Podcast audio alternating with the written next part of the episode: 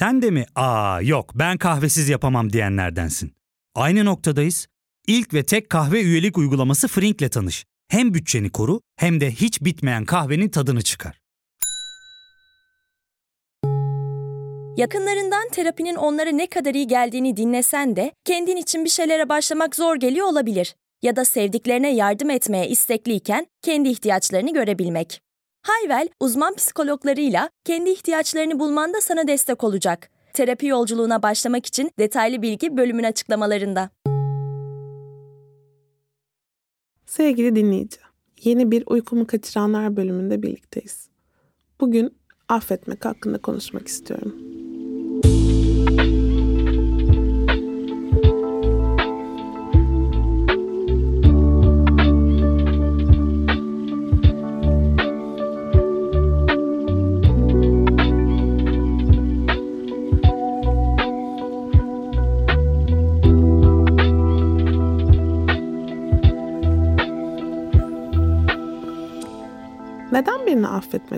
Zor?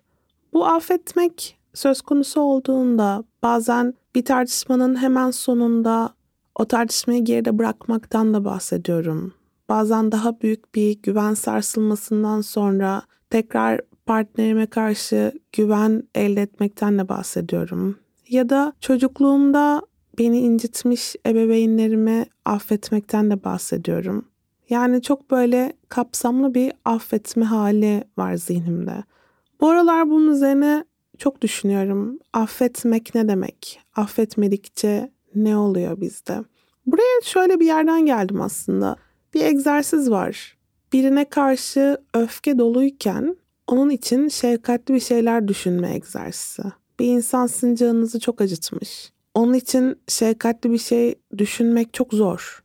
Hatta yani baktığınızda mesela genel olarak öfkemizi hep o insanın da canının yanması, onun da bizim kadar için acıması, onun da böyle bizim hissettiğimiz duyguları hissetmesi gibi bir yerden çıkartıyoruz ortaya. Sen benim canımı nasıl bu kadar acıtırsın? Umarım sen de aynı şekilde hissedersin. Hatta bazen insanları affedemememizin en önemli sebebi o adaletsizlik duygusu. Benim canım çok yandı. Onunki yanmadı ama.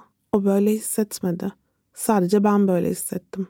Sanki benim hissettiğim hisler karşı taraf tarafından hissedilmediğinde o adalet sağlanmıyor ilişkin içerisinde. Farklı bir düzleme geçiyoruz sanki.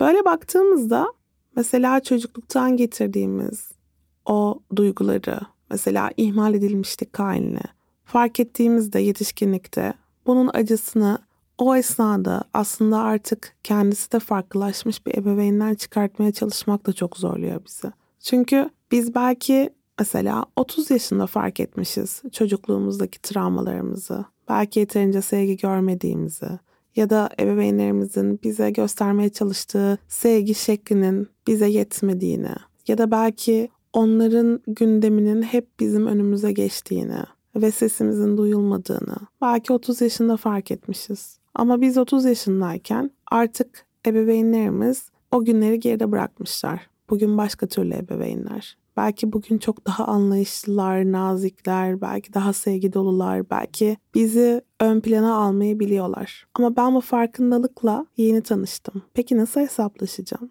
Bugün ebeveynlerime kızdığımda ben hangi ebeveynime kızıyorum? O zamanki ebeveynim, bugünkü ebeveynim değil. Ve tabii ebeveyn için de hiç kolay değil. Belki kendisi gençken, tecrübesizken, belki hayatında bambaşka şeylerle mücadele ederken ihmal ettiği ebeveynliğinin yıllar sonra tekrar karşısına getirilmesi de çok zor. En iyi bildiğim buydu diyoruz. Peki en iyi bildiği o mu gerçekten? Daha iyisini yapamaz mıydı? Kırılgan tarafımız da bunu söylüyor tabii ki. Neden daha iyisi için uğraşmadın? Neden beni görmedin? Benim ihtiyaçlarımı görmedin? Ya da mesela romantik ilişkiler içerisinde güvenimizi sarsan bir durum olduğunda ilişkiyi bitirmek yerine ilişkide kalmayı tercih ettiğimizde durup durup karşımıza çıkıyor aynı soru. Tekrar güvenebilir miyim ben bu insana?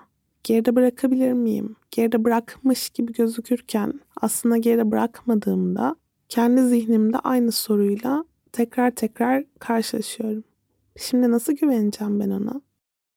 Affetmek kolay olan mıdır? yoksa zor olan mıdır? Hani böyle daha acısız olan yöntemin affetmek olduğuna, daha kolay olan yöntemin affetmek olduğuna inanan insanlar var. Halbuki gerçek böyle değil. Gerçekte affetmek hem daha komplike olan hem daha çok acıtan. Çünkü aslında çok daha derin bir bilişsel süreç içeren bir durum affetmek. Affetmek zaten unutmak demek değil. Unutmak çoğu zaman mümkün de değil. Ama affetmek karşımızdaki insanın bu durumla ilgili bir borcu olmadığına kanaat getirmek. Yani bizim artık alacaklı olmadığımıza, bizim artık ondan bir öc almamız gerekmediğine karar vermek. Çok zor bir şey ve aslında uzun da bir süreç affetmek. Affettiğini sanıp affedemediğini fark etmek çok sık yaşanan bir durum. Bir taraftan çünkü karşımızdaki insanlar sevdiğimiz insanlar olduğunda onları affetmeyi çok istiyoruz. Affedelim ki bu olay hiç yaşanmamış gibi olsun istiyoruz. Ya da ben bu farkındalığa hiç varmamışım gibi, eskisi gibi hissedeyim istiyoruz. Sanki o anın gerisine gidebileyim ve oradan devam edebileyim istiyoruz. Ama bir kere yaşanmış oluyor bu durum ve geriye gidemiyoruz. Daha önceki podcastlerde mutlaka dile getirmişimdir bunu ama bir kere daha üzerine konuşmakta fayda görüyorum. Çünkü madem bu seri benim zihnimden geçenler üzerine bunu da konuşmakta fayda var. Canımıza en çok en yakınımızdakiler acıtıyor. Bizi en iyi tanıyan, en zayıf noktalarımızı bilen, böyle damarımıza tam nereden basmaları gerektiğine çok hakim olan insanlar var hayatımızda. Biz onlara vermişiz zaten bunun reçetesini bir nevi. Bak bunlar benim en hassas noktalarım demişiz yıllar içerisinde. O yüzden de o insanların söylediği şeyler daha bir etkili. Ve dahası da bu insanlar bizim için daha önemli. Bana ne yeni tanıştığım bir insanın benim hakkımda ne düşündüğü belki. Ama mesela çok sevdiğim partnerim bana düşüncesizsin dediği zaman bunun bir anlamı var. Bu arada bu tam da bu sebeple tartışmalar esnasında o genellemelerden kaçalım diyoruz. Çünkü ben eğer bir insana hiç tereddütsüz sen düşüncesizsin diyorsam karşımdaki insan o anda özellikle ben bunu söylediğim anda bunu şöyle algılayamıyor. Ay Gizem aslında şu an çok sinirli ve evet ben bu durum içerisinde düşüncesizlik etmiş olabilirim ama aslında bu sadece bu duruma atfettiği bir durum. Normalde benim düşüncesiz olduğuma inanmıyor diyemiyoruz. Benim için düşüncesiz gibi bir tabiri kullanan bir insan beni nasıl sevebilir diye düşünüyoruz. Karakterim benim eğer düşüncesizlik gibi zor bir özelliği barındırıyorsa o zaman o kadar sevilmeyi hak etmiyor olabilirim bu insan tarafından diye düşünüyoruz. O yüzden aslında o genellemeler çok yıpratıyor. Geçmişte bir ilişkimde, bir arkadaşlık ilişkimde karşımdaki insanın bana karşı çok kaba davrandığı bir durum olmuştu. Ve ben çok kaba davranıyorsun şu anda demiştim. Karşımdaki insan kendisine kaba dediğimi almıştı buradan. Ben de hayır bak bu davranışın özelinde söylüyorum bunu diye açıklamaya çalışmıştım kendimi. Ama işte o öfke anında çok farklı algılayabiliyoruz birbirimizi. Ağzımızdan çıkan her kelime normaldeki ağırlıklarının çok ötesinde ağır. O yüzden de aslında mesela böyle bir tabiri mesela kaba gibi, düşüncesiz gibi bu tip tabirleri kullandığımızda karşımızdaki insanların kırılmışlıklarını çözmek biraz daha zor oluyor. O kalp kırıklığı aslında tam gerçekten varmaya çalıştığım duygu bu. Kalp kırıklığı, duygusal acı derinlerde bir yerde. Bir insanın bizi öfkelendirmesine geçebiliyoruz. Öfke yatışıyor. Ya da üzüntü. Hmm, bunlar geçiyor. Ama eğer o bıçak derine saplandıysa gerçekten derinlerde bir yerde incindiysek o kadar kolay tamir olmuyor. Ve karşımızdaki insanın bizim canımızı bir kere bu kadar çok acıtmış olabileceği düşüncesi sonraki seferler için de bizi inanılmaz temkinli hale getiriyor. O yüzden basit tartışmalar ya da basit olaylar sonucundaki kırılmışlıklarımızdan değil de biraz daha derine inen durumlardan bahsediyorum bugün. Affetmenin adaletsizlik getirdiğini düşünenlerimiz var. Aslında podcast'ın başında biraz söylemiştim bunu. Yani karşımdaki insan davranışlarının sorumluluğunu alıp bununla ilgili bir yaptırıma maruz kalmadığı sürece ben onu niye affedeyim ki? Böyle düşünmek çok insani aslında. Mesela diyelim ki partnerim beni aldattı ve ben onunla ayrılmadım. Onu affetmeye karar verdim. Ama affedemiyorum da bir yandan çünkü istiyorum ki benim çektiğim o acıyı o da çeksin. Hatta sırf bu yüzden kendileri aldatıldılar diye ilişkide ya da güvenleri sarsıldı diye ilişkide birebir aynısını partnerine yaşatmaya çalışan çok insan var.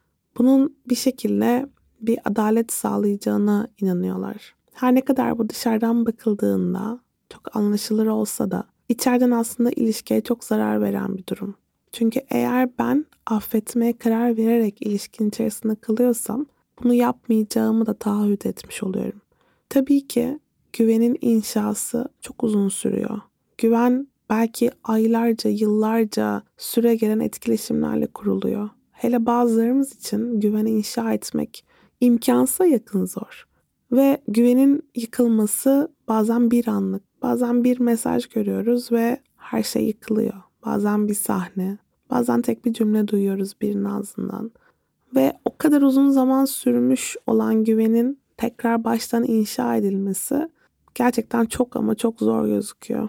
Yani karşımdaki insan davranışlarının sorumluluğunu alsa dahi, pişman olsa dahi, bir daha böyle yapmayacağını bana aktarmış olsa dahi benim onun sözüne tekrar güvenmem gerçekten uzun bir zaman alabiliyor. Bir de affetmekle ilgili başka bir önemli konu şu.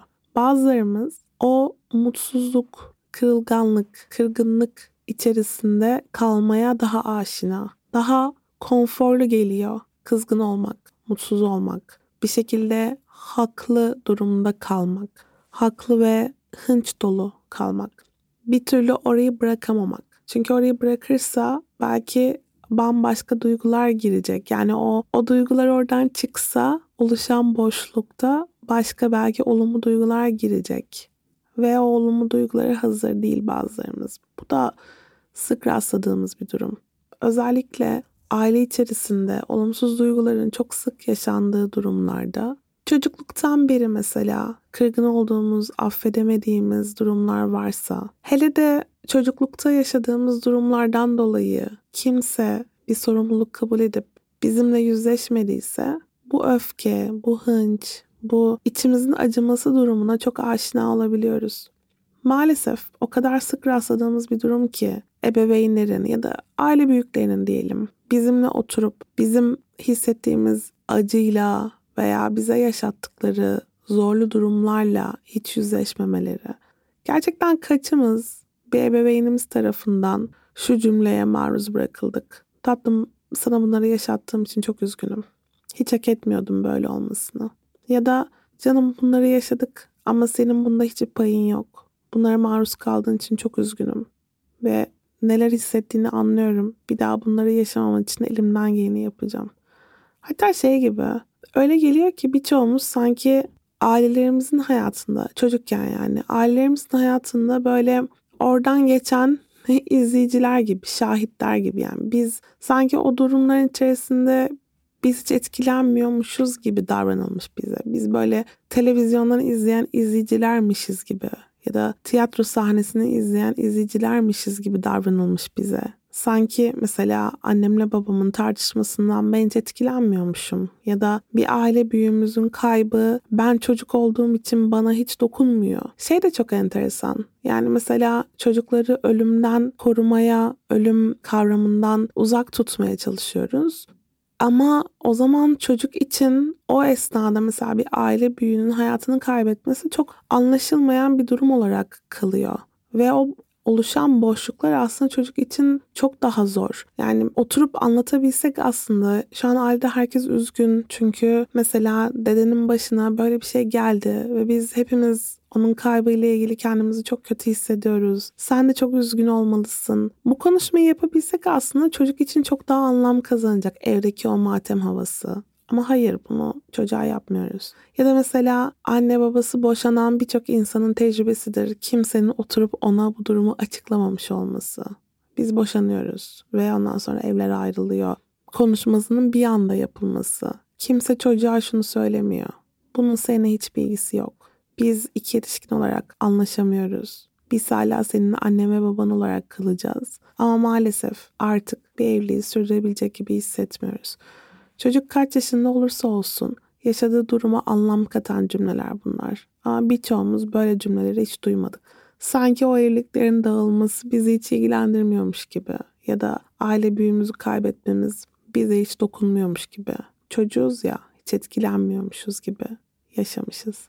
Öyle olunca o ihmal edilmişlikler, hiç söylenmemişlikler, hiç dilenmemiş özürler kalmış bizimle. Büyüdüğümüzde ve canımız yandığında geçmişten getirdiğimiz o bütün birikimle alışkınız duyulmamaya ya da biri tarafından özür dilenmemesine ya da özür dilenen özrün de çok böyle göstermelik geçici olmasına. O yüzden de mesela bir ilişki içerisinde bizden özür dilendiğinde bu özrün samimi olduğuna inanmakta bile güçlük çekiyoruz. Ya da karşımızdaki insan davranışlarının sorumluluğunu alıp daha farklı davranacağını iddia ettiğinde bunu kabul etmek ve bunun için kırılgan bir yerden beklemek, buna hazır olmak çok zor geliyor bize. Bir de birini affetmek tekrar kırılabilme ihtimaliyle eş ya. Yani o korku ya tekrar başıma gelirse. Bir kere affettim ama ikinciyi affedemem ki. Bir kere canım çok yandı, ikinci kere canımın yanmasını kaldıramam ki. O yüzden de o korku benimle kalıyor ve gerçekten ilerlememe engel oluyor.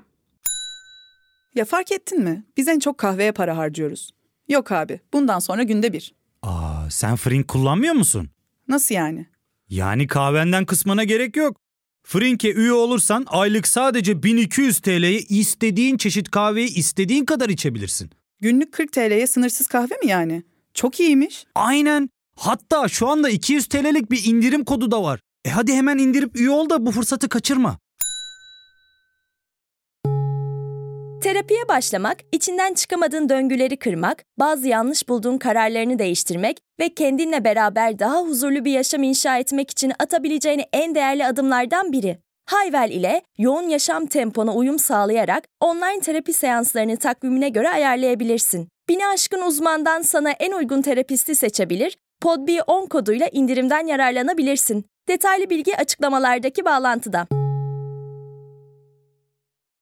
Tabii şeyler de var bence. Mesela diyelim ki aldatılma durumu için. Yani aldatıldım ve ben bunu affedersem bu beni zayıf bir partner yapar. Bu beni aldatılmaya açık bir partner yapar. Bu benim ilişkide daha güçsüz olmama sebep olur. Bu beni daha zayıf bir pozisyona getirir ilişkide.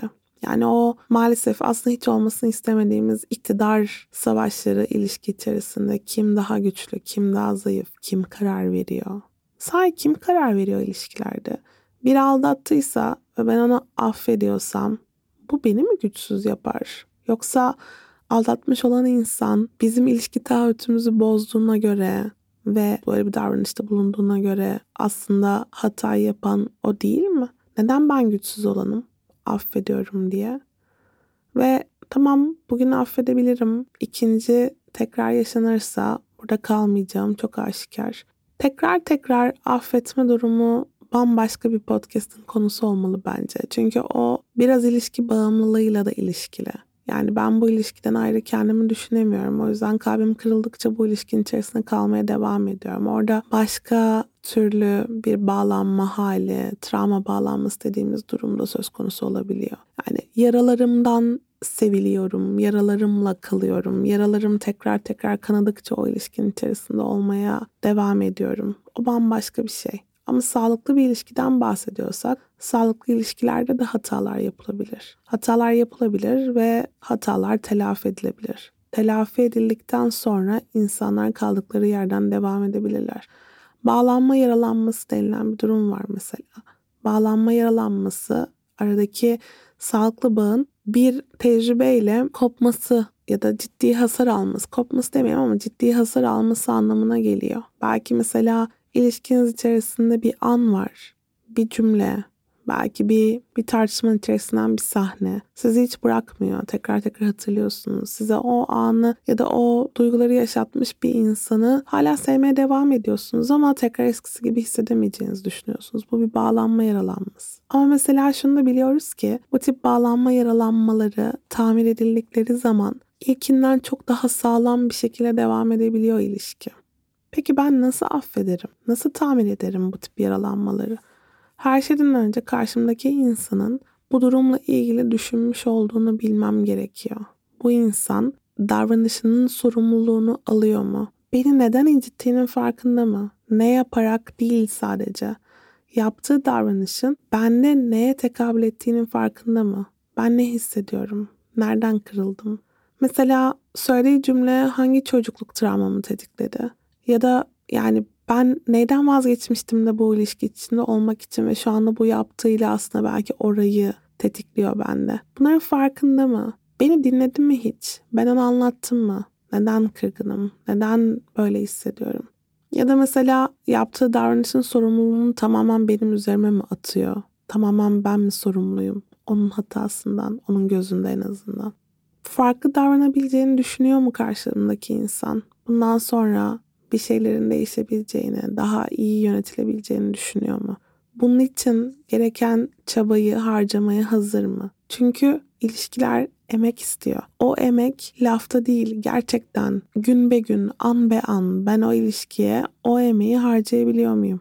Her ilişki bence şöyle bir şey. Yani sadece romantik ilişkilerden bahsetmiyorum bu arada. Ben her gün mesela iyi bir abla olmayı tercih ediyorum. iyi bir anne olmayı tercih ediyorum. iyi bir eş olmayı tercih ediyorum mu? Yoksa bazı anlarda kendi bencil dürtülerim ön plana mı çıkıyor? Tabii ki çıkıyordur bu arada. Çünkü hepimiz benciliz ve kendimizi koruma ihtiyacımız da mevcut ve bu gayet doğal. Çünkü iki motivasyon sürekli çatışma halinde. Kendimi koruma ve ilişkiyi geliştirme. Ben her seferinde ilişkiyi tercih edemiyorum. Bu, bu okey. Ama kendimi korurken karşımdaki insanı inciterek mi koruyorum?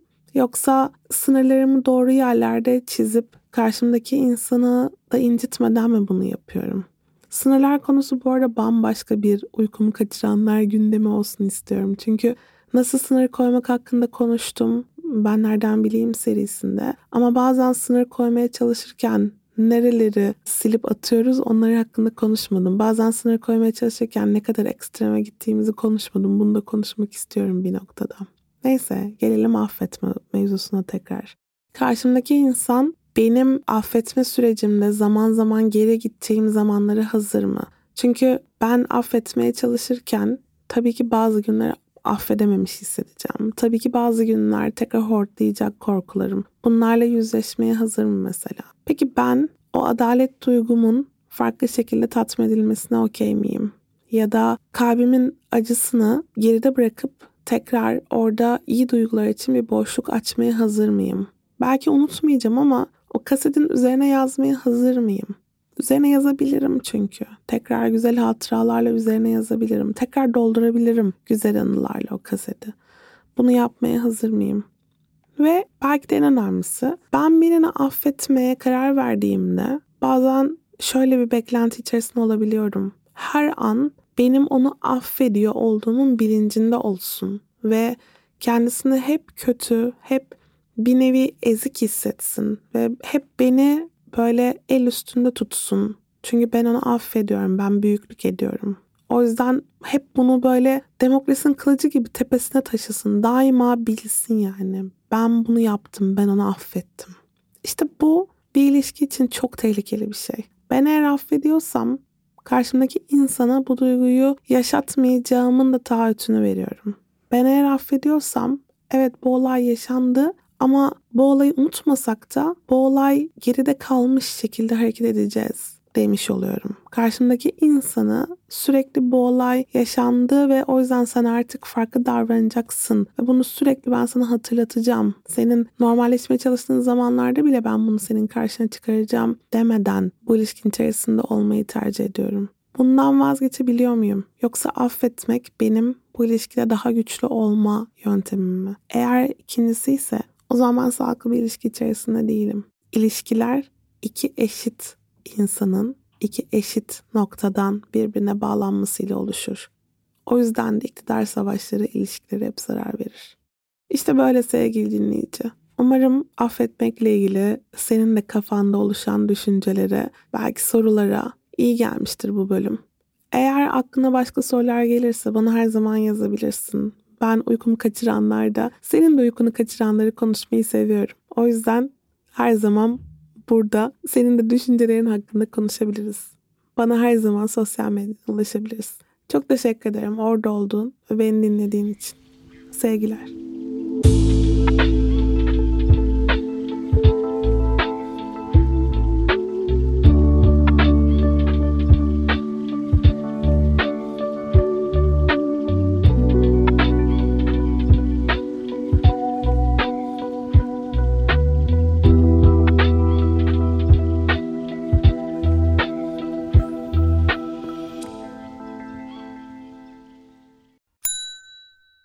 Ve tek kahve üyelik uygulaması Frink, 46 ildeki 500'den fazla noktada seni bekliyor.